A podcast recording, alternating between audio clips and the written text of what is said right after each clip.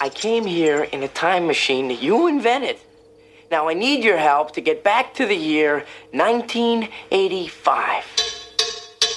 Talk is Jericho, baby. Talk is Jericho. Talk is Jericho, mama. Talk is me. All right, welcome to Talk is Jericho. It is the pod of thunder and rock and roll and the exclusive home to the Duff McKagan joke of the week. Great Scott. Chris Jericho, Duff McKagan calling you. Hope everything's going well for you. Everybody there out in your listener land is doing well. I, I don't know if I ever told you, I had to work at this, uh, I worked at this factory, uh, making little plastic Dracula models. Yeah, and I, I only had one other coworker there. So, of course, I had to make every second count. Every second count. Thank you very much. Goodbye. Every second count. Get it? Every second count. Count Dracula. Uh, I had to think about that one for a minute, but even with Duff giving us the punchline twice, but thanks to him for delivering every single Friday without fail. And if it's more laughs that you're after, join me tomorrow night for the Saturday night special. It's Slash's birthday uh, today, so um, actually yesterday, uh, depending where you're listening to this and what time it is.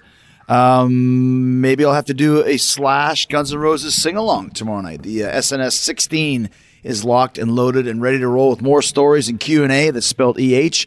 We'll do another sing along. Like I said, bring your song requests. All the fun starts at 9 p.m. Eastern on Facebook Live and on uh, my YouTube channels. Tomorrow night, 9 Eastern, the Saturday special number 16. And thanks to everyone who checked out the debut episode uh, from the Winnipeggers. Me and Dave don't call him Spewy anymore. Spivak and Rybo did our first show. It's available on my official YouTube channel. If you're in need of a laugh, watch it. Uh, we'll be re- releasing new episodes of the Winnipeggers every Thursday morning on YouTube. This week, we're talking about uh, Dave's angry letter that he wrote to a hotel for bad service. We're debating what the uh, generous amount of shrimp should be two, two shrimp, four shrimp, six shrimp. Uh, and I tell everybody what I ate uh, the night that I beat The Rock and Stone Cold Steve Austin to become the first undisputed champion in WWE. Find out what I ate. It's not what you expect. It was not lobster thermidor. I'll tell you that. So all of that uh, on Winnipeggers. It's coming every Thursday morning on YouTube. Uh, just three old friends just being idiots. So right now, one of my favorite movies this year is celebrating its 35th anniversary. I'm talking about Back to the Future. Back to the Future. And I've got Brad Gilmore, another diehard fan and Back to the Future expert, coming up today. Uh, Brad wrote a book called Back uh, from the Future, Back from the Future, a celebration of the greatest time travel story ever told. It's got loads of trivia and behind the scenes stories about the making of the movie. He covers the history of the trilogy, the cartoon, the toys, the casting. Uh, Michael J. Fox was not the original Marty McFly. You're going to hear about that. He's going to share a lot of that today. Uh, and what he can't cover in an hour on Talk is Jericho, you can find on Brad's podcast, Back to the Future, the podcast. It's available wherever you listen to podcasts, and you can find his book everywhere you get books, and you can find the movie wherever you watch movies. Watch it. It's the 35th anniversary of Back to the Future, and we're going back with Brad Gilmore right now here on Talk is Jericho. If we could somehow harness this lightning, channel it into the flux capacitor, it just might work. Next Saturday night, we're sending you back to the future. So a few months ago, um, I was at my house and I got a book sent to me in the mail. I don't remember exactly how that how that came about, but you can tell me it was from Brad Gilmore, and it's called Back Back from the Future: A Celebration of the Greatest Time Travel Story Ever Told. And I'm a huge Back to the Future fan, and lo and behold, a few days ago, it was the 35th anniversary of the release of Back to the Future. So I thought it'd be very timely, no pun intended, to do uh, to do a show about one of my all-time favorite movies and one of one of Brad's as well. So, Brad, how did you end up sending me this book uh, in the mail?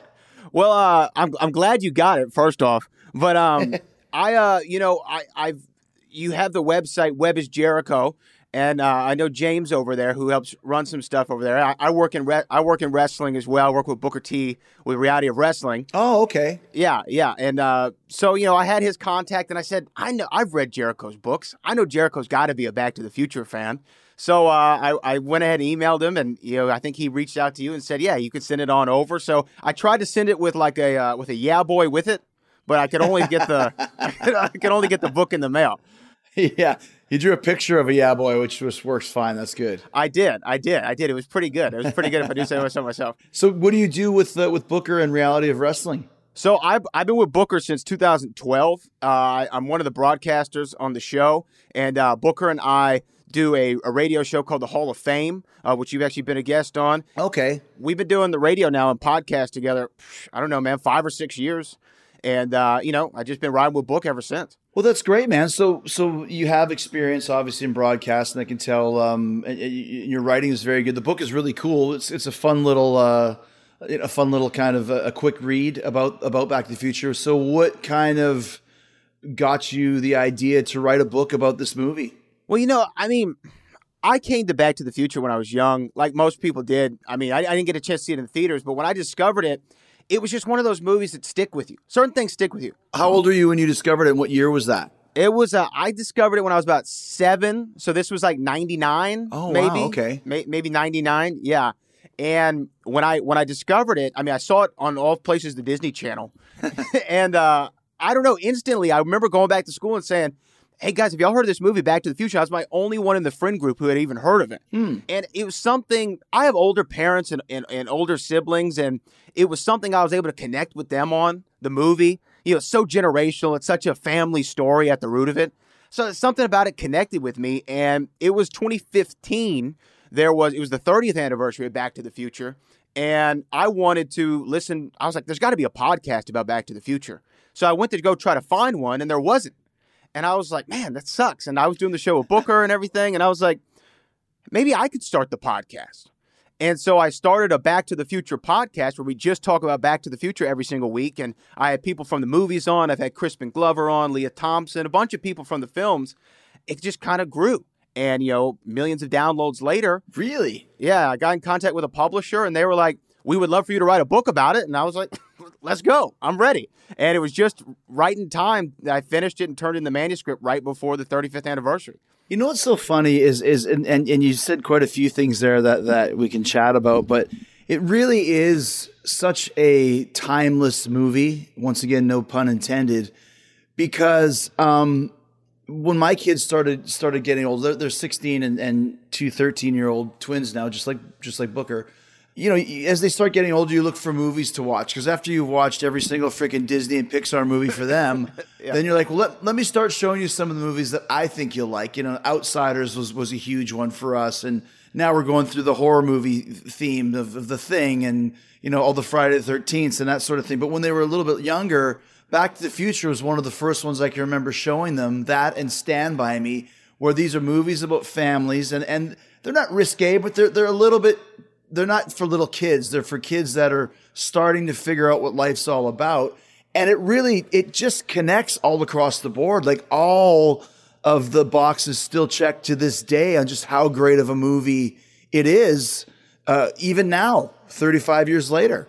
Yeah, it, and that's another thing. It's generational. You know, I was thinking about it earlier because, like I said, I got it when I was seven. My brother, my oldest brother's 23 years older than me. So he was 30. He was 30 at the time. Wow. It was, we could both connect to it. My dad, you know, who's in his 70s now, mid 70s, he can connect to it. And I think that when you're older and you watch it, it's like, man, if I could go back to high school and I could talk to that girl, I could go, you know, punch that guy in the face, I could stand up for myself. Right. That's what appeals to you when you're older. But when you're a kid, it's like, there's a time machine that's made out of a car that really exists and I can go, you know, back to the future or what have you. So there's all these elements that appeal no matter what age group you're in. And I feel like that's why, as you said, it's been so timeless because it doesn't matter how far we get removed from the 1980s. There's something about that story that's always going to resonate about, I mean, because the germ of the idea came from Bob Gale and Bob Zemeckis, who, who wrote the movie and Robert Zemeckis directed it the idea came when Bob Gale found his dad's yearbook in his attic and found out that his dad was the class president of the same high school he went to. Hmm. And he was like, Man, I wonder if my dad and I would have been friends because I hated the guy who was the class president of my high school. And that's where the germ of the idea said, "Man, Oh, wait, what if there's this crazy story where they go back? And you have to go to school with your parents, and your dad's this big geek. Your mom's kind of a horn dog, and she's a- after everybody. What would that be like? And and that's kind of where this movie came from. And I think that that's something that everyone can relate to. Like, man, would I have been friends with my parents? especially kids, you know, kids in general, because it based it's based around rock and roll, high school romance, you know, your family. So it it really it wants to- Skateboarding. skateboarding, yeah. And it's funny too. I first met Lea Thompson. Uh, I did a show back in 2005 called Celebrity Duets. And it wasn't that great for me, but one of the highlights was meeting Lea Thompson and, and getting to know her. She's such a cool lady. And then just a few, about last year, I went and did a, a Comic Con in New Jersey and she was on it at Atlantic City. And I ran into her. And as soon as you see her, like she still has that vibe for guys like us where like I'm a little bit turned on, a little bit nervous. Yeah. A little bit like, oh, I, I, I want to give her my number. I, I, oh my gosh, you know, it's Lorraine. It's Lorraine. And so she still has that, that quality because of this movie. Yeah, when when I had her on the podcast and I was talking to her, it, you know, I was like, I can't fanboy out too much because I got to be a professional. Right. But at one at one point, she called me a dreamboat, and I was like, you know, I could I could die right now.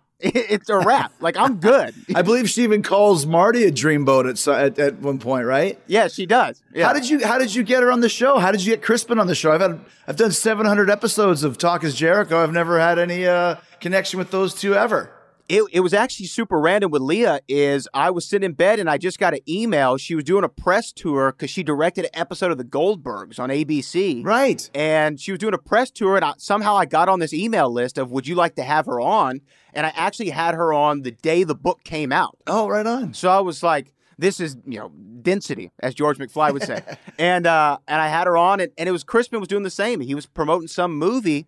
You know, he has a pretty tumultuous relationship with Back to the Future and, and the producers. So I wasn't sure how, you know, receptive he was going to be. Like, you know, do you want to talk about the movie?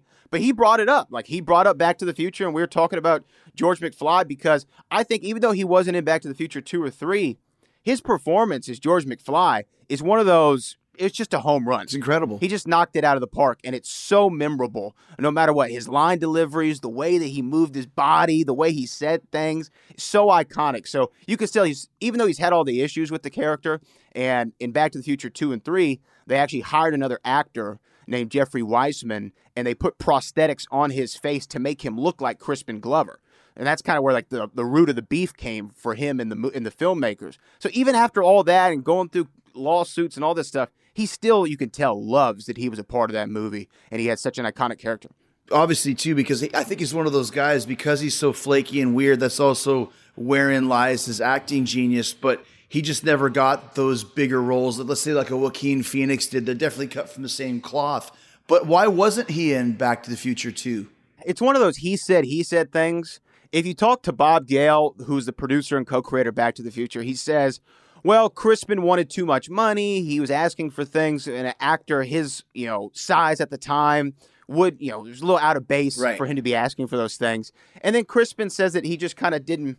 He didn't love the materialistic uh, ending so much of Back to the Future. Because if you remember the first one, you know, Crispin Glover's character George knocks out Biff, and then when they go back to 1985, the McFly's house is nicer. They've got nicer cars. They've got better jobs. They have better clothes. And you know, he kind of said, "Well, I didn't really like that," and he had issues that he wanted to work on for the second script, and it, it really didn't work out. So they went and hired a guy, like I said, Jeffrey Weissman, put because when they did the old age makeup, Chris, they took you know molds of all the actors' faces to age them up in the '80s, so they still had these molds. Mm. So then they went and they put them on this new actor, Jeffrey Weissman, to make him look like George. And if you remember in Back to the Future 2, when they're in 2015, George and Lorraine come to visit Marty in his future house, and George is actually hanging upside down you know, on a, on the ortho lev because he he threw his back out. Well, that was actually designed to disorient the audience members, so you wouldn't look too much at George's face and realize it wasn't Crispin Glover. Yeah, that's one of those things. They'll just put them upside down. Uh, I want to talk about the movie, but I was just going to say one thing about the DeLorean. I mentioned Lea Thompson. One of the things about the DeLorean is, is like it's such a cool, exotic, you know, vehicle. But Seamus actually bought one. Did he really? Yeah, because it's a DeLorean, right? Right. It's it's like I wanted to buy Paul Stanley's guitar from the Animalized tour because you just want to have that. When you actually look at it now in 2018 or 17, I mean, it's pretty clunky looking. Yeah. It looks, it does not look half as cool as it did in the movie, but it's still, it's like, ah, you got a fucking DeLorean. That's great. and then you look at it, you it's like, this is it. Where's the flux capacitor? So it was crazy in Houston, where I, I'm based in Houston, you know, along with Book, and the DeLorean headquarters randomly is in Houston. Oh wow! So they still, you know, they're making cars. You know, they're, they're they have a whole warehouse of parts. It was really cool. I got to go tour the facility, and they have boxes from like West Germany and stuff that are that aren't even opened yet because you know he bought him out of the bankruptcy. What happened with you know John DeLorean and the whole drug case with the FBI? DeLorean went under. This guy Stephen Wynne from the UK bought it, and it was cool. But when I walked in, Chris, they actually had a replica time machine in the showroom with a working flux capacitor. You could turn the time circuits on. It made all the noises. And then I was like, man, I got to drive one of these. I got to see what it's like. And you're right. It's kind of like a like a real expensive go kart. It kind of yeah. it doesn't move great. I know. I was like, I don't think this thing could get to 88.8 miles per hour. That's what I thought too. I was like, does this go zero to 88 in like seven days? yeah, it's exactly. So slow. Oh, I've so worried about you ever since you ran off the other night. Are you okay? Oh, it's Hardy. I'm sorry I have to go. Come on. Isn't he a dreamboat? So let's talk about the movie and and kind of. I know you know so much trivia about it, and I mean, let's talk about kind of the genesis of it because there are so many behind the scenes tales. Some that we know, some that we don't really know. Just about what makes this movie so great, and kind of uh, how how did it come into fruition? Uh, you mentioned that it started when they found the, the, the, the, yearbook and all that sort of thing. But there was a lot of different elements to the script when they first started writing it that completely changed over the course of the development time. Oh, yeah. I mean, well, like with anything, I mean, I'm sure when you were writing your books or even when you're working on a match or what have you, you might have an idea of how you want to go into the finish or you, oh, I, oh man, it'd be great if we hit this spot. And then, you know, you get out there and you got to say, oh, well, that's not really working. I got to change this. Or, oh, you know, that's not connecting the same way. Yeah. It was the same thing with this. They always wanted to do a time travel story, Bob Gale and Bob Zemeckis. They had worked on several things together. They even wrote a movie when they were in college called Bordello of Blood, which was like a vampire brothel movie. They made that. Dennis Miller was in it. Yeah, and then they made it for Tales from the Crypt. Uh, it finally was uh, was made, but that was something that they had worked on. You know, they worked on used cars. They worked on a, on a lot of projects, and they're trying to find the right one. They even wrote 1941, the Steven Spielberg movie. Mm-hmm. Oh wow, okay. So there's a lot of things that they worked on, and they were trying to figure out this time travel movie. But at, at first, there wasn't a DeLorean. It was a refrigerator. That was the way that they were going to travel through time. Wow. There wasn't Einstein the dog. It was a, a monkey, uh, you know, a chimpanzee. Doc Brown was Professor Brown. Uh, you know, there were all these like small little things. It wasn't the enchantment under the sea dance. It was the springtime in Paris dance. Just all the things that are so iconic.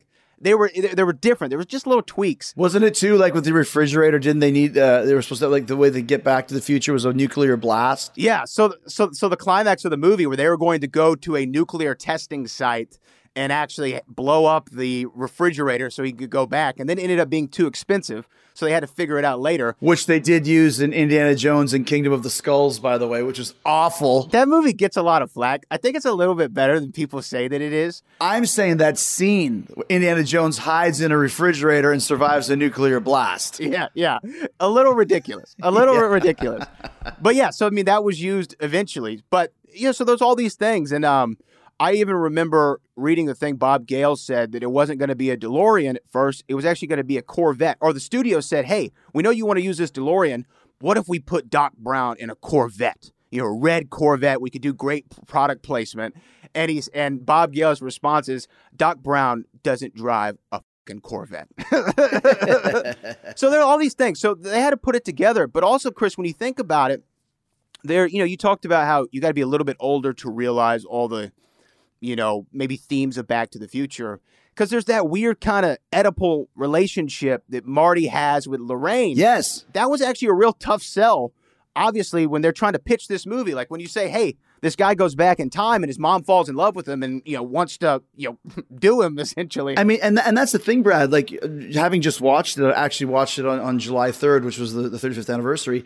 I can see your point. Like for us talking about it, I mean, we know the overall how it turns out. But to pitch that how, to a studio executive was like, "What the fuck are you talking about? Time travel and a DeLorean, and now this guy's gonna the mom tries to pick up the son." Like, no, absolutely not. Well, what was funny was though when they're actually pitching it, you know, Fast Times at Ridgemont High was big, Animal House, National Lampoon, stuff like that. So they're thinking, okay, well, they're pitching it to these studios, and the studios actually said, "Well, this isn't like a raunchy enough teen comedy. We needed like a little bit more sex in there, a little bit maybe drug use, something to make it a little bit more raunchy." That was the era. Uh, that was the era of the teen sex comedies. Right. So there was actually not enough sex in it for a lot of studios, and every studio said, "Hey, you know who would love this? Disney."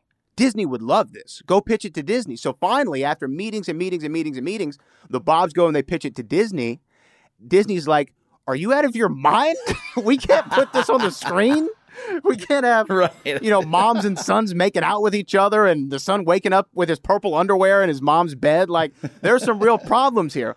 But Yeah. finally, finally, they got it, you know, uh, with a guy named Frank Price, who was running Columbia at the time, went over to Universal, and Steven Spielberg stepped in with Amblin Entertainment, and they're finally able to get it greenlit. See, and that's the secret because obviously at the time, I mean, even now, but especially then, Spielberg was the guy. You know, he was the the J.J. Abrams that anything he touches turns to gold.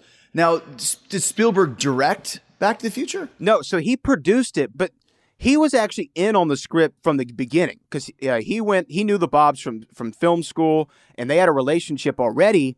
But like I said, they were working on a couple movies with him, like 1941, which was you know a bomb for Steven Spielberg at the time. People were like, uh, you know, this didn't really connect like Jaws or Close Encounters. Right. So the Bobs actually, even though Steven wanted to be involved, they stepped away from him and they said, hey, we just don't want to be those guys who is, you know, we're friends with Steven Spielberg and that's how all of our movies get made because we're friends with Steven. That's why they were shopping it around to everybody. And then finally they came back to Steven because they said, hey, you were in this from the beginning. You wanted to be a part of this. We want you to be involved. And that's how Steven stayed on. And that's why you even see in Back to the Future 2, there's like a reference to Jaws 19, directed mm. by Max Spielberg, you know, because he had definitely a, a heavy influence on it. So is is he definitely is he listed as producer? Is it Steven Yeah. Spielberg presents or produced by Steven Spielberg? Yeah, Steven Spielberg presents. Gotcha. Yeah. Because once again, that was kind of the magic touch at the time to have that involved, especially for a story like this. There- There's a great there's a great story in your book that is such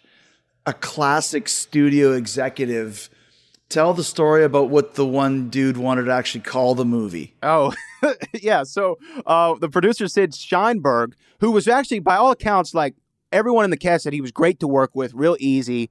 And Steven Spielberg tells this story of, you know, they're going through it, and Sid actually had a couple of ideas of let's do Doc Brown instead of Professor. Why don't you make him a dog instead of a chimp? Some of those things. So some good ideas. And then he was thinking, hey, you know, this title kind of sucks. Back to the Future. It doesn't make any sense. How do you go back to the future? It makes no sense. and there's a scene, if you remember, when Marty actually goes back to 1955 Hill Valley, he ends up in this barn. And he gets out of the DeLorean and he's wearing his radiator suit. And he gets out of the DeLorean, and this old farmer, you know, farm family, the Peabodys, they think that he's an alien. And the kid has a comic book and he says, Look, he's already mutated into human form. Shoot him, right? So they think that he's an alien. And the name of the uh, of the comic book was Space Zombies from Pluto. And so this producer said, What you should call this movie, the perfect title that's going to sell this movie, it's going to be number one at the box office if you call it Spaceman from Pluto. That should be the name of the movie. And this is serious, right? Dead serious. He said, This is the only way this movie is going to be successful. You have to name it Spaceman from Pluto. It's a catchy title. It's hot. Everyone's going to love it. And Steven Spielberg was like, Holy crap. Like, this is the worst title I've ever heard. But he's been he's been so nice to us and he's given us so much for this movie. How do I tell him like this sucks? So he actually wrote a memo back to Sid and said, Thanks for sending that title down. We all had a big laugh out of it. It really started our day off great. Uh, thanks for the laugh. And then he never heard back from him again. So he was able to make it sit uh, uh, Back to the Future. It's lucky to, lucky that Vince McMahon wasn't producing it. Vince McMahon, it's not a laugh. That's what we're calling it. you know, like the typical like studio, like Back to the Future won't work, but Spaceman from Pluto will. Yeah, if you name it that, it's got a shot. Back from the Future. It makes no sense. And when you think about it now, Back from the Future is such an iconic title. Just the title of it is iconic. So to think if the movie was called Spaceman from Pluto, we probably would have never seen it. Well, yeah, and it's classic too because they actually use it. You know, to, it's time to go back to the future. Yeah. You know, that's where it is. Yeah, how do you work that in? You can't work Spaceman from Pluto. it makes sense when you're in the 50s going back to the future. If you're in the in 1985 going back to the future doesn't make sense, but In 1955, it does. There's actually a uh, a movie that came out a couple years ago with Jack Black called uh, a h- "The House with the Clock in Its Walls" or something like that. Mhm. And actually, when you see it, there's a movie theater in the background, and on the marquee, the name of the movie is Spaceman from Pluto. Oh. So it's like a little inside joke for all the Back to the Future fans. That was directed by my friend Eli Roth, so I'm sure that wasn't a coincidence. Yeah. But I need a nuclear reaction to, to generate the 1.21 gigawatts of 1.21 electricity. I gigawatts! 1.21 gigawatts! Great Scott! What What the hell is a gigawatt? How could I have been so careless? 1.21 gigawatts? Tom, how am I going to generate that kind of power? It can't be done, can it? Talk a little bit about the casting because the original casting of Marty McFly was not Michael J. Fox. Yeah. Actually, so the filmmakers thought when they wrote Marty McFly, they said, you know who'd be a perfect Marty McFly is Michael J. Fox. Oh. So they, they went to, um, at the time, Gary Goldberg was the producer of this show called Family Ties. And Family Ties was a massive sitcom at the time in the 80s. And Michael J. Fox played a character named Alex P. Keaton. And he was one of the biggest stars on television. But Gary Goldberg, who ran the show, said, hey, there's no way I'm letting him stop filming to go do this movie. I'm just not going to do it. Right. So they said, okay, whatever, we'll go to the next option. The next option was a guy named Eric Stoltz, who was a, a, a well-known actor at the time, and you know, he's done great work since. He did a movie Mask that a lot of people knew him from. Pulp Fiction. Pulp Fiction he was in later in the 90s, um, the Quentin Tarantino movie. So they said, okay, we're going to go with Eric Stoltz. So they cast Eric Stoltz to be Marty McFly, and they actually shot Chris seven weeks of footage Wow. with Eric Stoltz. Seven weeks? Seven weeks. If you talk to certain guys like uh, Christopher Lloyd says it, Don Fullilove, who plays Mayor Goldie Wilson, even Tom Wilson, who plays Biff Tannen, they all said, we were done with our scenes. We had shot everything for the movie. We were done.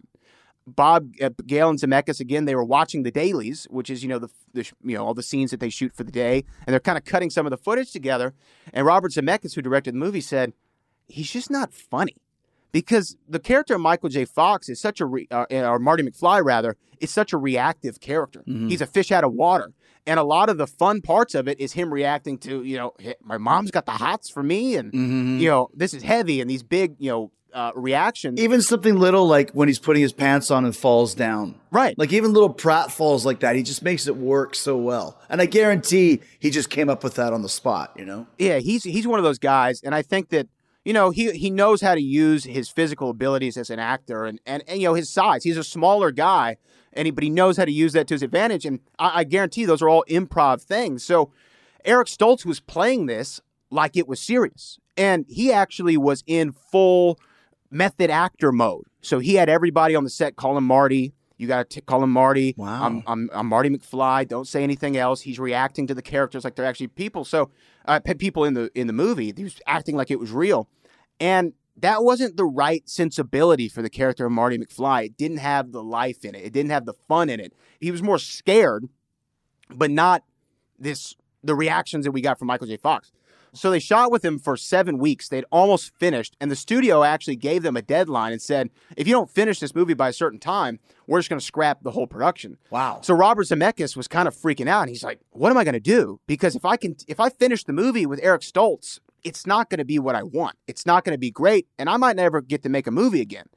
Because he had just made *Romancing the Stone*, which is the only reason that he had actually gotten the green light to be the director for *Back to the Future*. So he called Steven Spielberg in, and they they watched the footage, and Steven said, "Yeah, Eric Stoltz just he's just not funny." So they had to make the decision after seven weeks, almost finishing the whole movie, to let him go and fire him. Brad, isn't that something that you would find? I mean, I remember like Apocalypse Now, like Martin Sheen came in. I think he had a heart attack and went nuts or whatever. Or, or no, Har- Harvey Harvey Keitel, Keitel. was yeah Yeah. But obviously, it might be different because I think, like you said, he might have lost his brains. But if it was something where you know that the person isn't clicking, why would it take seven weeks to figure that out? You think they would know that after the first week? Well, I, I think that they did, but again, they had that mandate from the studio of you've got to finish this film by a certain date, and their number one choice wasn't available, so they had to go to somebody. They thought that Eric Stoltz was as close as they possibly could get to what they wanted. Yeah. You know, they they tried to finish the movie with him, but again, they just seven weeks is a real long time, and I think it was one of those things where you're probably lying to yourself. I mean, I, know that sometimes I'm so you know when I'm working at reality wrestling, I have this idea that I'm going to pitch to Booker of this storyline and how it's going to be great, and you know Booker gives the go ahead with it, and we're watching it play out in the ring, and you know to you know when you're watching it, Sure. this isn't working, this isn't what I thought, but you're lying to yourself. You're saying, okay, but we're gonna we're gonna figure it out. We'll we'll get there. You Yeah, know, that wasn't bad. Yeah, exactly. It doesn't have that magic to it, Yeah, right? g- g- it wasn't bad. so how did they? How were they able to finally get Michael to do the the movie? So after they they let go of Eric Stoltz, they went back to Gary Goldberg from Family Ties, and they convinced him. They said, "Hey, we'll do whatever it takes. You know, we'll film at around your schedule. We'll film in the morning. We'll film at night. We'll film on the week whenever we can. We just need Michael." And he goes, "Okay, I'll give you my blessing, but he's got to want to do it." Mm-hmm. So Gary Goldberg brought Michael J. Fox into his office. He had the script to Back to the Future in like a Manila envelope, very like movie villain esque, right? and he says, "Hey, I'll give you my blessing to do this movie, but you have to know Family Ties comes first. So you have to do your full commitment, all the episodes of Family Ties, Monday through Friday, no matter what. Um, so I want you to take the script home. I want you to read it, and if you want to do it, you have my blessing. But I want you to think real hard on it." And Michael J. Fox picked up the Manila envelope and he put it right back down on Gary Goldberg's desk. Said, "It's the best script I've ever read. I can't wait to do it." Really? Even without reading it? He never read it. He just knew, hey, if Steven Spielberg's in it, and he knew Crispin Glover from some work that they had done together. If Crispin Glover was on Family Ties, and he said, if Crispin's in it, this has got to be great. Because at the time that he was actually filming Teen Wolf, Oh. he uh, he saw Crispin Glover and heard that oh they're scouting locations for this new Steven Spielberg movie, and Michael J. Fox is like I've got like this fake hair and pubes glued to my face, and Crispin's working on a Steven Spielberg movie. How did this go wrong? So he was in no matter what. Yeah, no matter what. And he ended up just making the perfect Marty McFly.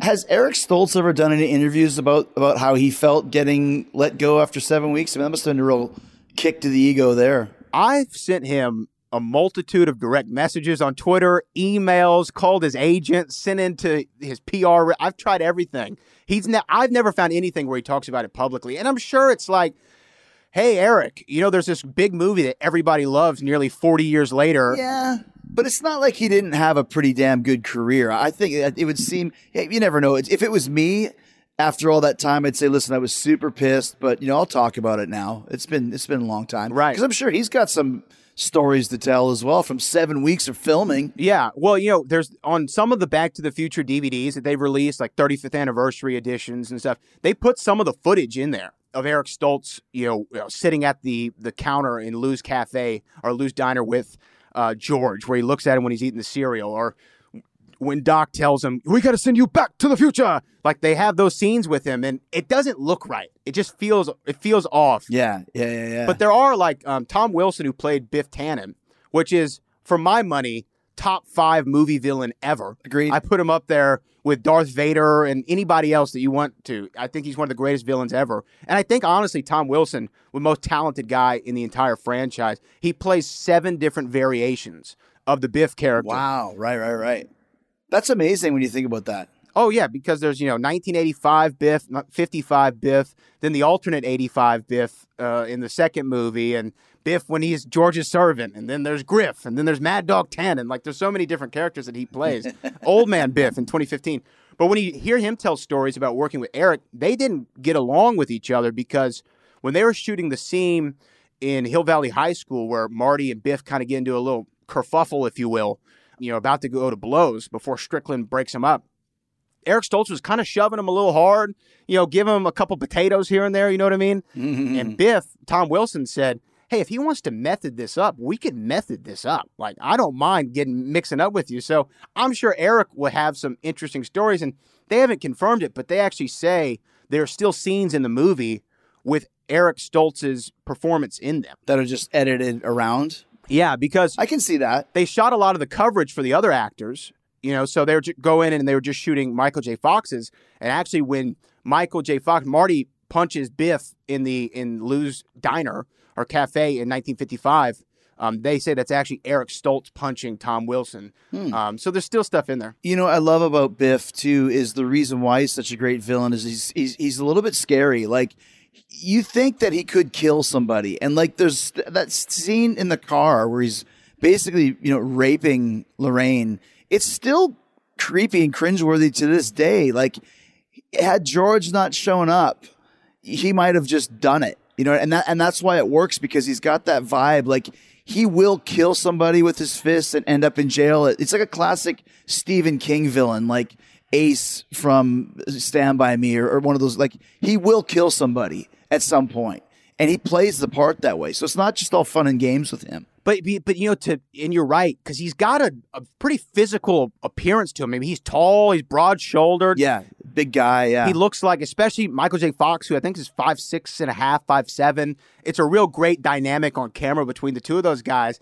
And the thing with Tom, though, to be able to be that physical, mean, evil character, but also be the village idiot at the same time and pull out the duality of that Right. is why that performance is so great. Why, and and he was the one who made up stuff like, "Hey McFly, you Irish bug," or "Why don't you make like a tree and get out of here?" These were things that he he came up with. Tom Wilson came up with. That's great. That are so iconic to you know the character. Yeah, and, and like you said, and I love too just the whole the timeline. It's kind of like uh, you know Kevin Smith's View Askewniverse or, or Tarantino's world, where D. Jones Manure Company ends up with like a you know a sanitation system in 2015 or in 1885 it's like a freaking you know a, a, a cart and horse. Yeah. but they they do that throughout the movie. And of course biff always or one of his family members always ends up covered in manure yeah, yeah. You have to make the gag go across. But you know, that was one of the things that they thought when they were doing the movie.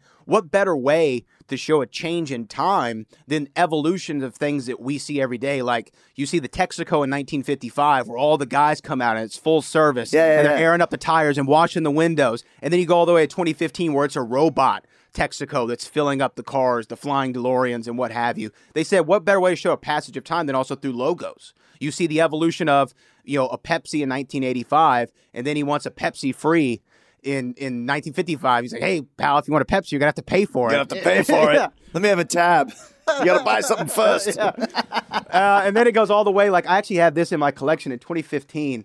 They actually released these. These are Pepsi Perfects that they had from the movie. Oh, wow. Uh, they released about I think a couple hundred of them. Pepsi did themselves, but even the Pepsi Perfect when he gets to 2015.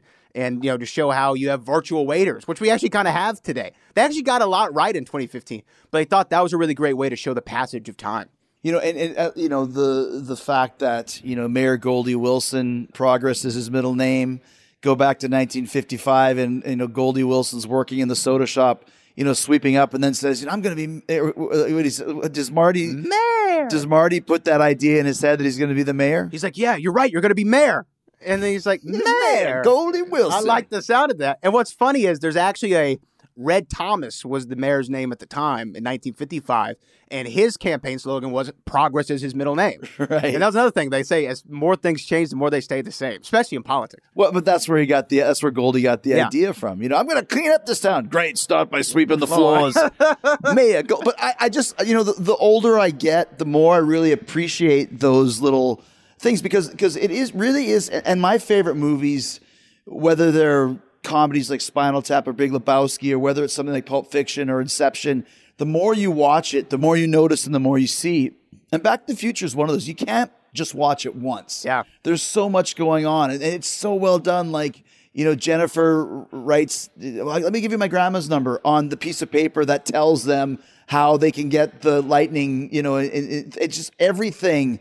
There's really zero plot holes in that film about massive time travel and alternate universes. And that's what I love about it. Talk about one of the most well written scripts of all time. Well, it was one of those things that they say this was screenwriting run 101. Everything that we say is going to pay off later. Right. I mean, you even see when, when you see him at the beginning and they're talking about, uh, oh, you know, I remember when I first met your father. You know, what were you doing, George? Bird watching? And then you find out that he was a peeping Tom back in the Yeah. day. But they're setting it all up. Oh, you know, we first kissed at the Enchantment Under the Sea dance. That was the night of the famous Hill Valley lightning storm. And they were just giving you all this information, and they were front loading this exposition for it to pay off. And even uh, when they when when Marty and Doc go to the the J.C. Penney parking lot at Twin Pines Mall, It's a great one. uh, that's when Doc's talking about. I remember when all this was farmland. Old man Peabody wanted to breed pine trees, and that's why it's Twin Pine Mall. Well, when Marty goes back to 1955, he runs over one of the two Twin Trees, and then it becomes Lone Pine Mall in the next.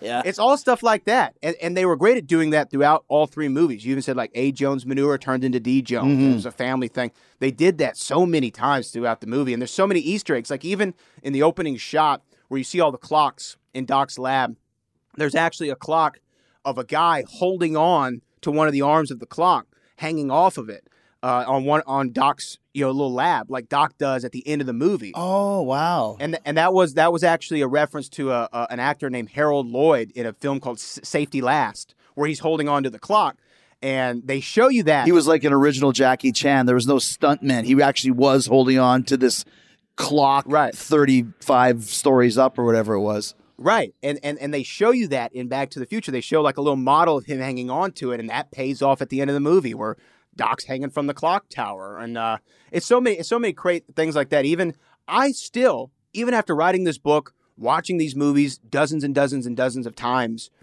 looking for everything, I still find things every rewatch that I didn't notice before. Um, like I was just watching Back to the Future 2, and when Marty goes to the antique shop, there's actually a little stuffed doll of Roger Rabbit because uh, Zemeckis. Bob Zemeckis did Who Framed Roger Rabbit with Christopher Lloyd. There's all those kind of things. Or the name of the mall uh, is the the Clock Tower Mall in 2015, and the logo is a clock tower with lightning striking. Wow. And these are things I'm just now seeing after decades. And not to get too into it because that's the whole of the show, but I, I think anybody that doesn't appreciate, I mean, they definitely like one is the best, two is the middle, three is the third. I know you, you've had shows that say three is, is the best, but to me, mm-hmm.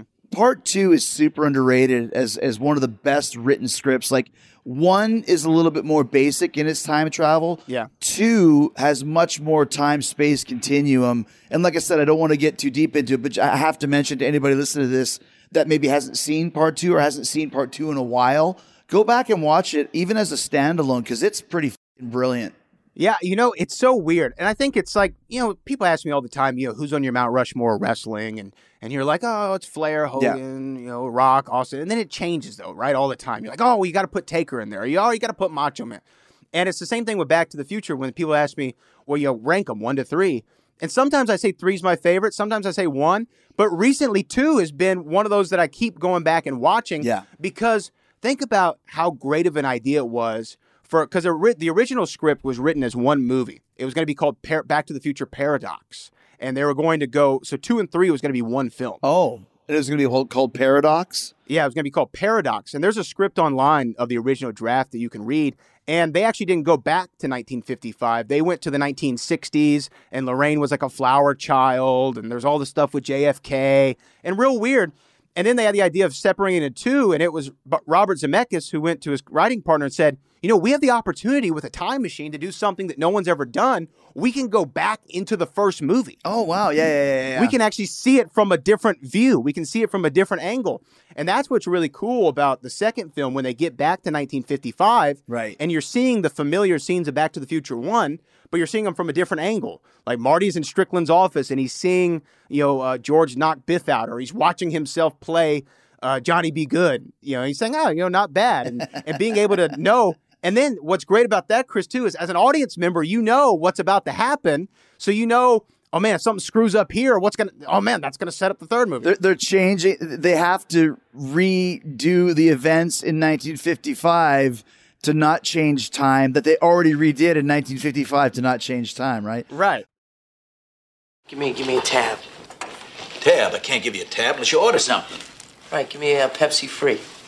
You want a Pepsi, pal? You're gonna pay for it. Let's talk a little bit about the rock and roll element of the movie because that's another thing that I just gravitated to as a 14 year old kid in a, in a high school rock and roll band. Let's just go right to the Huey Lewis tune. I mean, has there ever been a better opening track for a movie that fits the vibe that doesn't actually say, you know, I mean, Back in Time is the ending credit, but the, Yeah. the, the Power of Love does not is not called Back to the Future. It doesn't have anything to do with future, but it the power of love, and that's what the movie's all about. The power of love to get back to Jennifer, and the power of love to get his family together. And it's like, did Huey write this music after seeing this movie, or was it just one of the greatest coincidences ever, lyrically and also tonally and and and feel wise of, of of the way that the riff is? I mean, it's such a perfect song to open this movie. It, it's great, and you actually, if you talk to different people, they tell you different stories. So it's hard to kind of figure out if he did it before or he did it when he heard when he saw the movie. Because they came to Huey Lewis and the News, because they were you know huge at the time. They were hot at the time, yeah. Yeah, sports was out. I mean, it was a it was a big. They were a big act. They said we want you to do it, and Huey actually said the same thing that you did. Well, I don't want to write a song about time travel, and they were like, Hey, no, like whatever you want to do, like it's up to you. Either he had the power of love, or he was working on it, or he thought it could fit it. But you're right. That is one of those iconic pieces of music that just when you think of Huey Lewis now, you have to think of Back to the Future. It's one of the first things you think of is the power of love. It's it's maybe his biggest song ever. It could be his biggest song, yeah, absolutely, and, definitely uh, one of his best for sure. Top two, top three. Oh, absolutely, and and even back in time. But you're right. The elements of that song fit so well because Marty's complete motivation for everything that he does in the movie is not selfish. It's for other people. It's for the power of love. You might say, "Oh, well, he wanted to make sure he was born." Sure. Yeah. But it was, I got to get back and see Jennifer. You know, I love her. Look, look at her. Look at this, Doc. This says everything. When he shows Doc the flyer, it says, "I love you." I got to get back to her. My family, I got to make them fall in love. My brothers and sisters, I, I love them. I want my family to be something. So you're right. And then to even have him though be in the movie and reject his own song, Huey Lewis.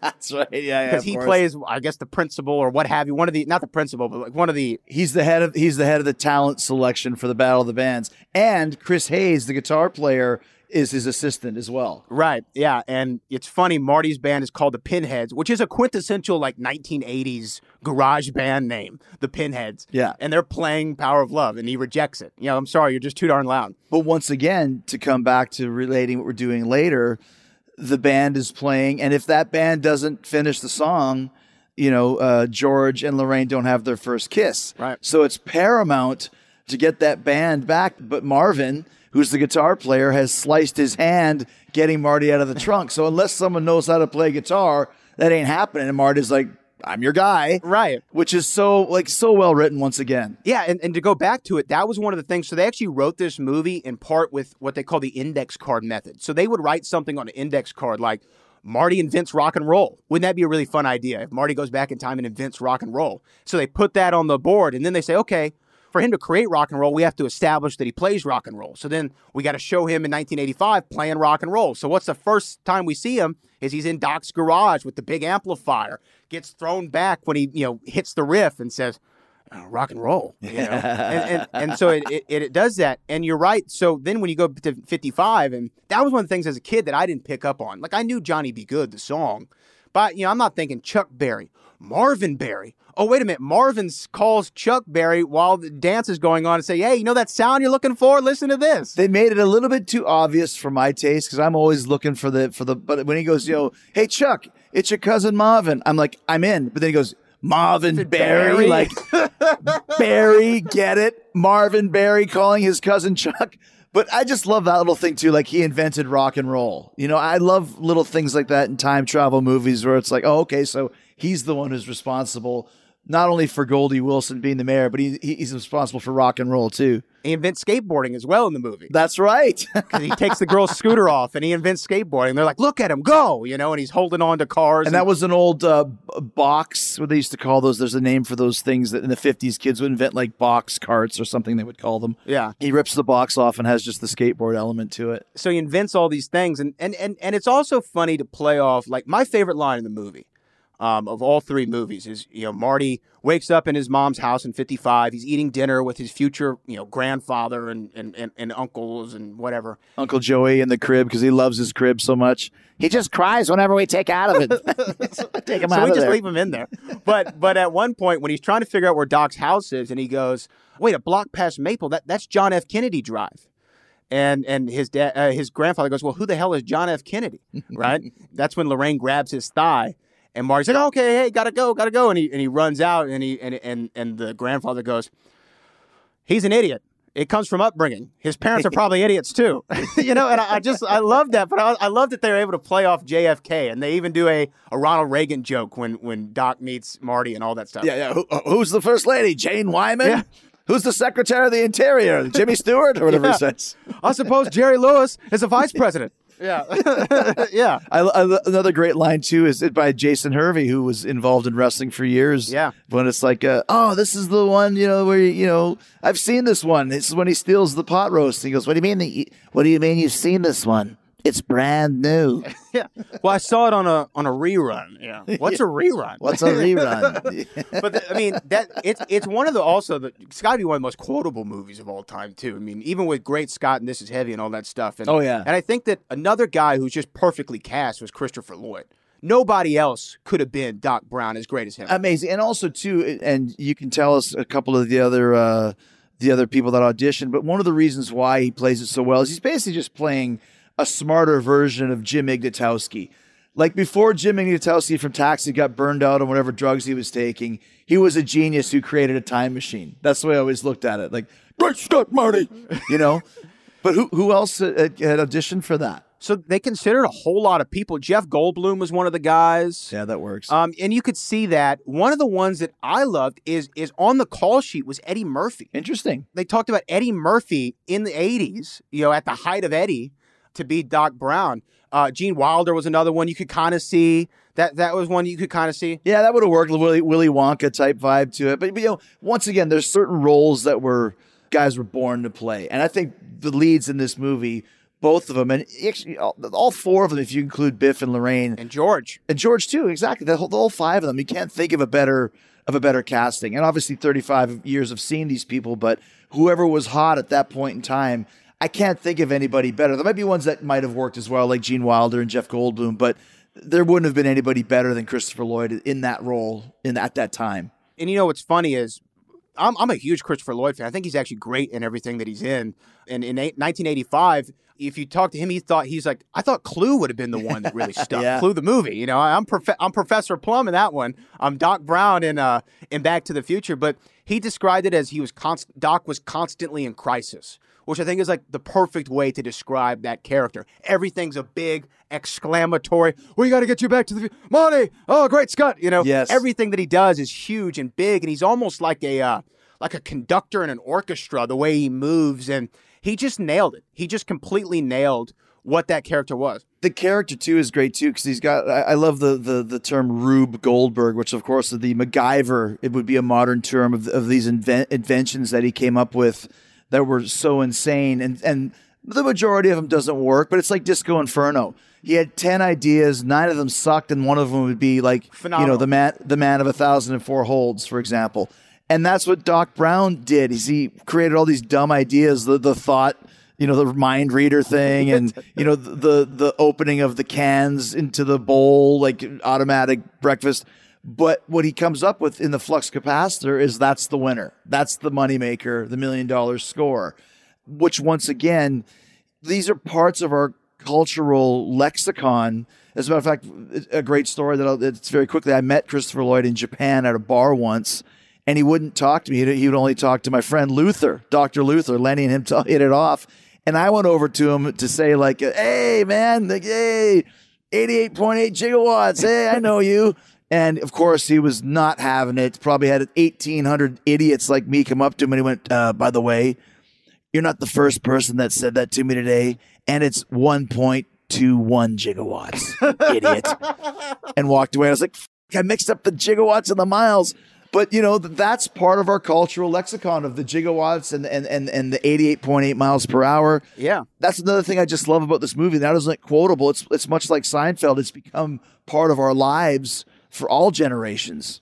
Yeah, and the thing is, even in Seinfeld, actually on Jerry's in his apartment on Jerry's bookshelf, he had Back to the Future Three was one of the movies. in his- Really? yeah. Uh huh. It was that and like Pretty Woman and something else. You know, it is one of those things to where as soon as you hear DeLorean, no one thinks, "Oh, that was like a sports car in the '80s," right? No, you think Back to the Future.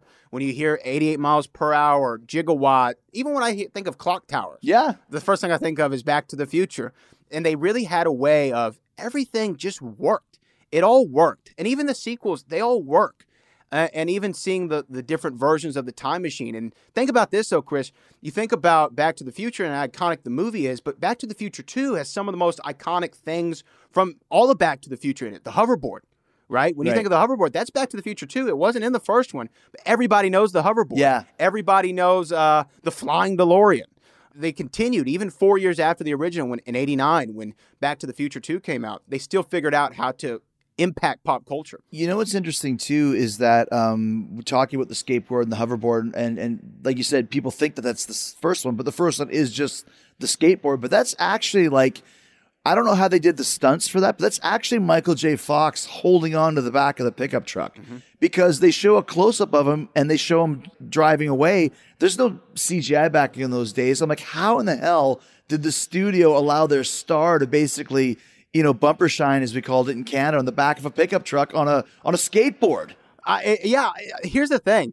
They had must have some great insurance because not only was he doing that, he was also probably sleep deprived because he would do, like I said, family ties all day. Right. They would shoot a lot of these scenes, Chris, at like three, four in the morning. Wow. Uh, you know, on the weekends, whenever they could.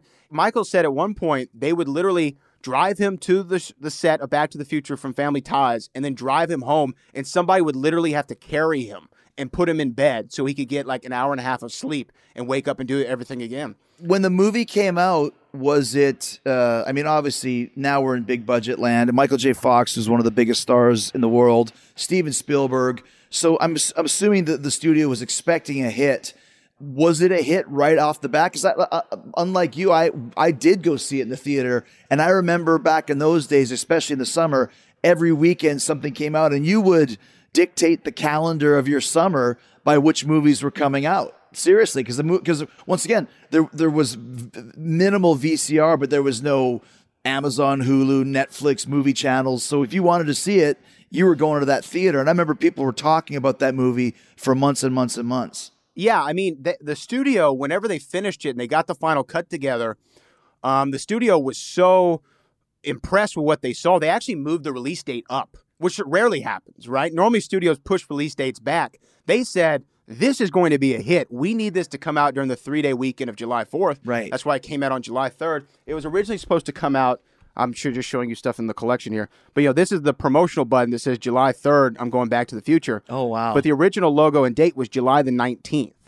Um, it was supposed to be in blue. So they're going to have it July 19th.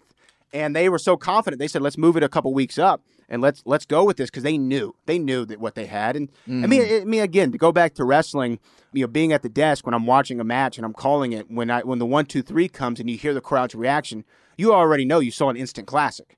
Right, or, or, or when you when you go out there with you know whether it be Booker or Triple H or whomever you worked back in the day at WrestleMania or, or Monday Night Raw, even a house show, you know as soon as it's over, wow, we got him. Yeah. And the studio knew as soon as they saw it, oh, we got him.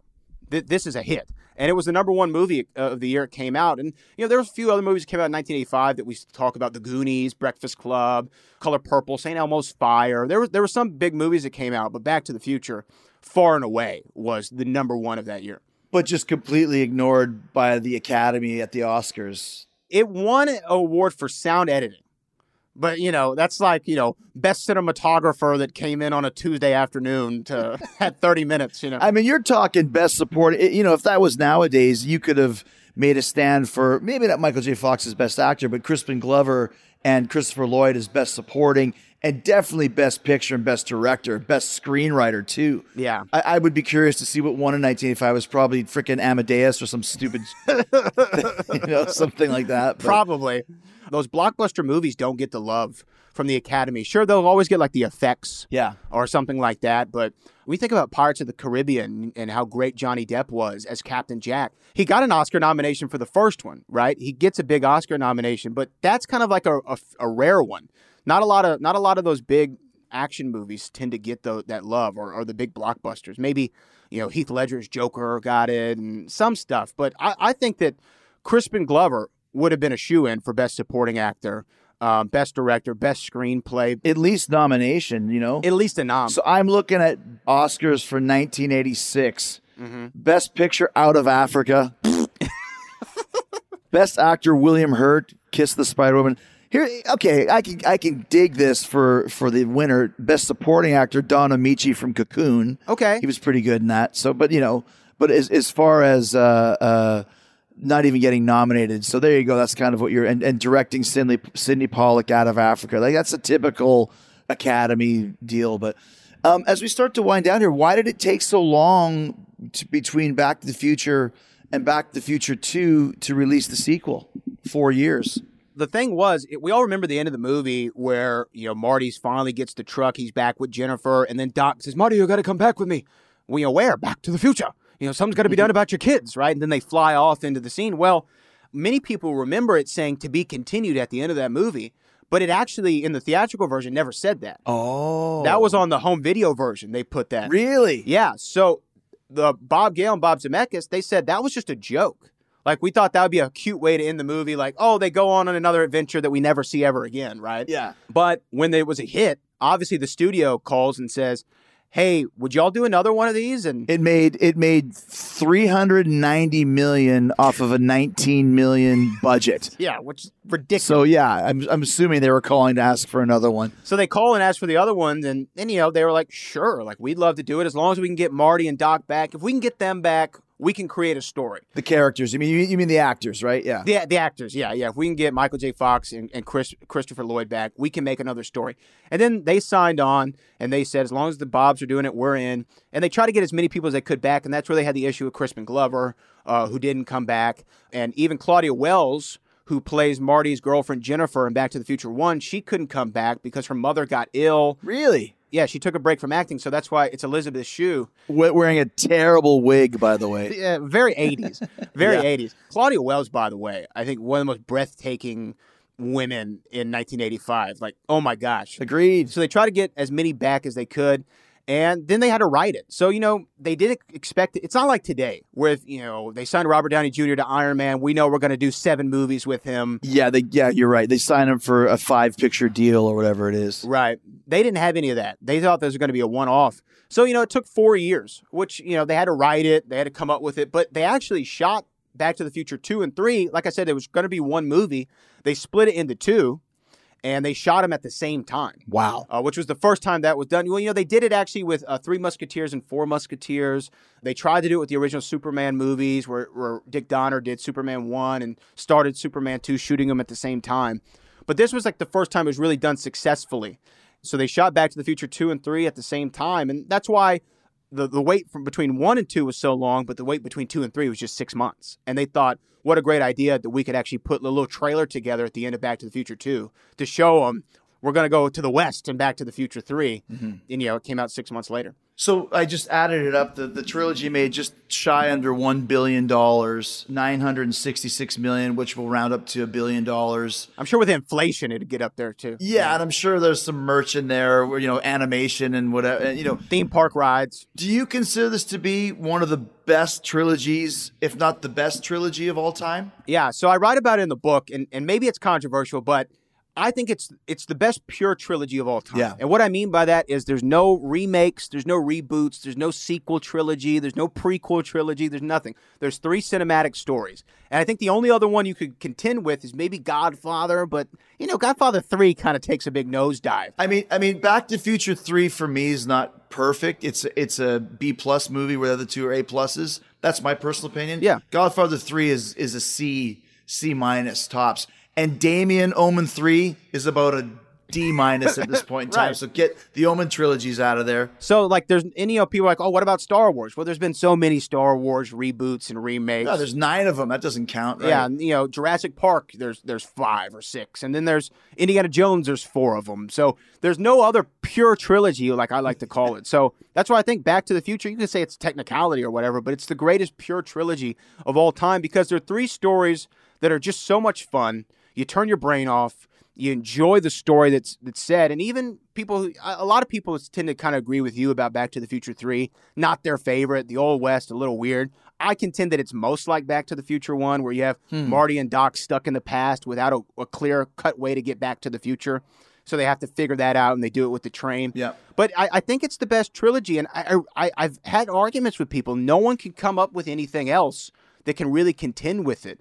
And I think that the fact that we're still talking about it 35 years later, and that 35 years later, a publisher would want me to write a book about it, and that I've had a podcast that's gotten all these millions of downloads, it, it really sticks with it sticks with people so much. It's crazy. I've loved it. You know, um, I got to actually even compete in the uh, the movie trivia schmoedown and do a Back to the Future themed match. Oh, dude, I don't know who who who, who even contended with you on that. So, so there were some. It's an exhibition, so I can't give out the results or what have you. Oh, okay. It was a pay per view of, of sorts. But th- those guys in the movie Trivia Schmoedown, they know their stuff. But I know. I mean, I have to go against Kevin Smith in a couple weeks on that. I don't know what the hell I'm going to talk about. you'll, you'll be fine.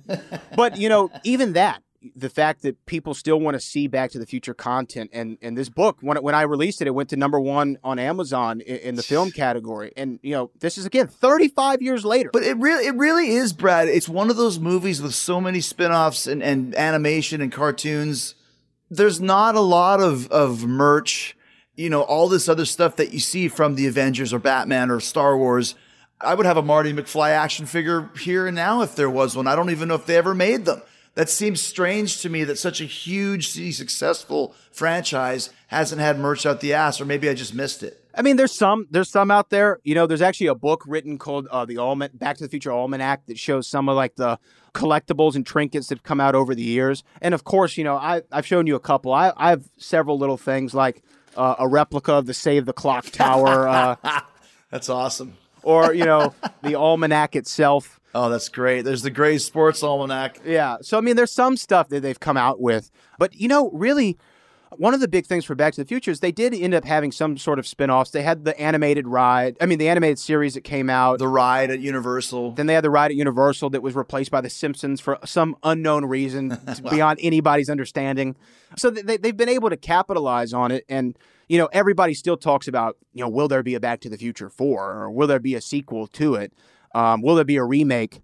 I, I kind of hold one of, I guess, the more controversial opinions about it, where I'd be w- more than willing to see another Back to the Future movie. I don't think you could ever do it, another one because you you would expect so much to see, you know, Doc Brown, aka Christopher Lloyd, and Marty McFly, aka Michael J. Fox. And I don't think you could do that, especially with, with Michael's condition. Or maybe you could, but it would seem a remake, a slight reboot, or something like that for this whole new generation would seem something that people might want to check out. Well, like for me, when that Ghostbusters movie came out a couple years ago, the all female Ghostbusters, I was kind of hyped for it. I was like, I love Ghostbusters. I liked it. People hated it though. I liked it. to me, it was okay, right? I, I didn't love it. it. It didn't give me the same that the other movies gave me. When I left, I thought, man, am I going to not like Ghostbusters anymore because I didn't like this movie? Yeah. And then I watched Ghostbusters 1 and 2 that night, and I still loved them as much as anything that I've ever seen. So that's what I say about Back to the Future. If they do another one and I love it, well, there's more Back to the Future for me to watch, and maybe there's a sequel to the book. And, and there's the thing, like it, I just saw uh, the Vacation reboot uh, a couple days ago. It's actually really good with with The Ed Helms one? Ed Helms Yeah. and Christine Applegate, and at the very end you see Chevy Chase and- and Beverly D'Angelo. It's it's such a short cameo. I almost wish that they hadn't have even been in it. But you could do that and have Christopher Lloyd in there or Michael J. Fox just for a second, and then you know here comes their kids going to do it. Because once again, it's much like James Bond and Star Wars and, and Star Trek. It's not so much. It, it's so based on those two characters, but it's also this really cool world that you could go to with. You, you would have to have people that really understood the movie to write it, but that's what J.J. Abrams has done with Star Wars and Star Trek. So stick him on Back to the Future too. See if he can do that as well. yeah, I mean, I mean, I think that it could be done, and and and even if you re- wanted to try, like uh, the guy who plays Spider Man, Tom Holland, everyone says maybe him and Robert Downey Jr. should be the new Marty McFly and Doc Brown, and I could see that, I could see it, and I think that they could pull it off. Once again, yeah, it's been 30 years since Back to the Future 3, and they've done reboots 10 years later. You know, they, they did a Total Recall remake already, and they've done Jason and Friday the 13th, and, you know, they've done remakes for movies that came out five years ago, so they could do it. Yeah, I mean, I mean, they're doing a new Beverly Hills Cop movie. If they can do that in, in, in 2020, which, by the way, I think that Marty McFly is probably like one of the greatest cinematic characters ever. Uh, he's up there, in my opinion, with Indiana Jones or Han Solo or any of those guys. Oh, yeah. But really, my top three is Marty McFly, Fletch, and Axel Foley. And I, I want to figure out a way that we can get just remakes of all of these. How about how about how about a like a like a Marvel universe and just have all three of them in a movie together? Uh, come on, guys! It's all ball bearings these days. I love I love the fact too, like Marty, like he, we talk about his small stature, but if you call him a chicken, he'll throw hands with anybody. That's that's the word. That's the word that drives him crazy, man. Don't call him a chicken. right. Well, you know, Booker actually told a story the other day where he was talking about how he, he uh, was when he first broke out in singles in WCW, he was having to work, in his opinion, all the cruiserweights. I was one of them. And, and you were one of them. He mentioned that, and then he said he said- pounds, and I'm a cruiserweight. Weighed more than he did. he went up to uh I think Arn or whoever was running the show that night and said, you know, I'm sick of having to wrestle all these cruiserweights. You know, I got to wrestle Dean Malenko tonight. He, he's a cruiserweight. He said Dean was in the room and just gave him this look like you're in for a great night, brother. just get ready for it. Yeah, exactly. And so really, Marty McFly has that you know cruiserweight mentality. I guess. Don't call me that because I, I'll make you feel it. I'll, I'll work a little snug. Last question for you. Um, what's your favorite scene in, in, in Back to the Future? Man. And who's your favorite uh, ancillary character? Oh, that's a great question. There's so many. I actually in the book I have a uh, the last couple chapters is called the Almanac, where I where I rank my top ten favorite ancillary characters in the movie and some of my favorite uh, Doc gadgets and what have you. Yeah, yeah. The scene one is so hard because th- there's so many great ones. But I think that when Marty and Doc are there in the, in the Twin Pines Mall and that time machine rolls out from his truck for the first time, and Marty goes, "You built a time machine out of a DeLorean?" And they ha- and you see it in, in action for the first time when When he's all iced up and smoking and Right, and, and he runs away from the Libyans and he goes back to the past. That I mean just that whole scene as a as a kid, you're like, whoa, mind blown. This is the greatest thing that I've ever seen. So I think by default it would have to be that. I still love the scene where they're all sitting at the table in 1955 and his dad, uh, his grandfather calls him an idiot. I, I love that. but ancillary characters, there's so many. There's actually so many great ones. Goldie Wilson is one of them. I think that he's like one of those guys who uh, I call like a heat check. He only has one scene really in the movie. It's so memorable. The mayor, you know, I'm a run Goldie for Wilson. mayor. Yeah, yeah, I like the sound of that. So Goldie's up there, Marvin Berry's up there, even old man Peabody. I'm gonna get you, you mutating son of a bitch. You know, and you know, uh, so there's so many great ones. It's hard to narrow it down to one. I do my best in the book. my favorite scene. I actually have two, but my favorite scene uh, is is when he he gets to play Johnny B. Goode with uh, Marvin Berry and the Starlighters, and you know he failed. He, he didn't get into the Battle of the Bands in 1985, but in 1955 he's playing this high school dance and he's rocking it. And what's cr- what's crazy, he gets to actually like, and Michael J. Fox was his idea. He's like, I want to give all these references to gu- the guitar gods. You know, I want to do the duck walk. Yeah. I want to do the windmill. I want to do, you know, sliding on my knee. I want to do all that, and he got to do it. Because Michael J. Fox actually played guitar too. You see that in, in the Light of Day movie um, with Joan Jett, which is also another forgotten classic. Yeah. The thing that I like, one of the scenes I like the best, to bring it all back home, is when he gets back to 1985 and the car breaks down and he has to run to the Lone Pine Mall and he still sees Doc Brown die, he gets shot.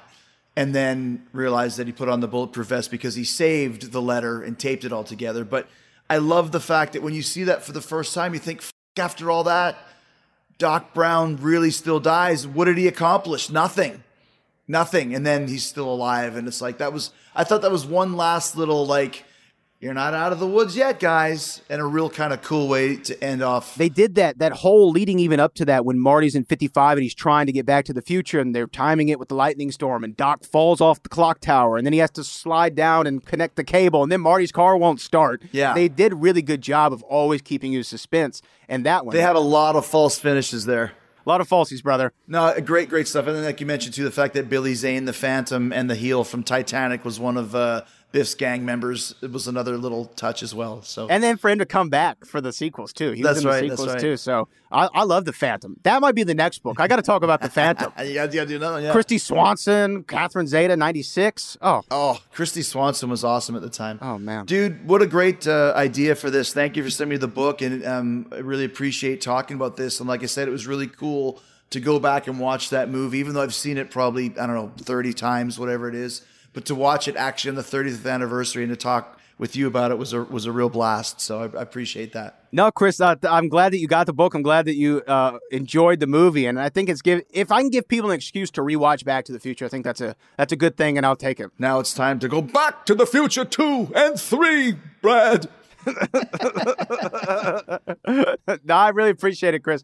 And then get the book on you know all the all the retailers, Amazon, any of that stuff. You think I'm gonna spend the rest of my life in this slop house? Watch it, Goldie. No, sir. I'm gonna make something of myself. I'm going to night school, and one day I'm gonna be somebody. That's right. He's gonna be mayor. Yeah, I'm in mayor.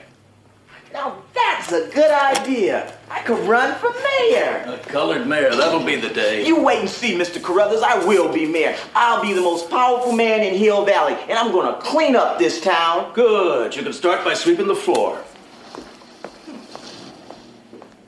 Man, Goldie Wilson. I like the sound of that.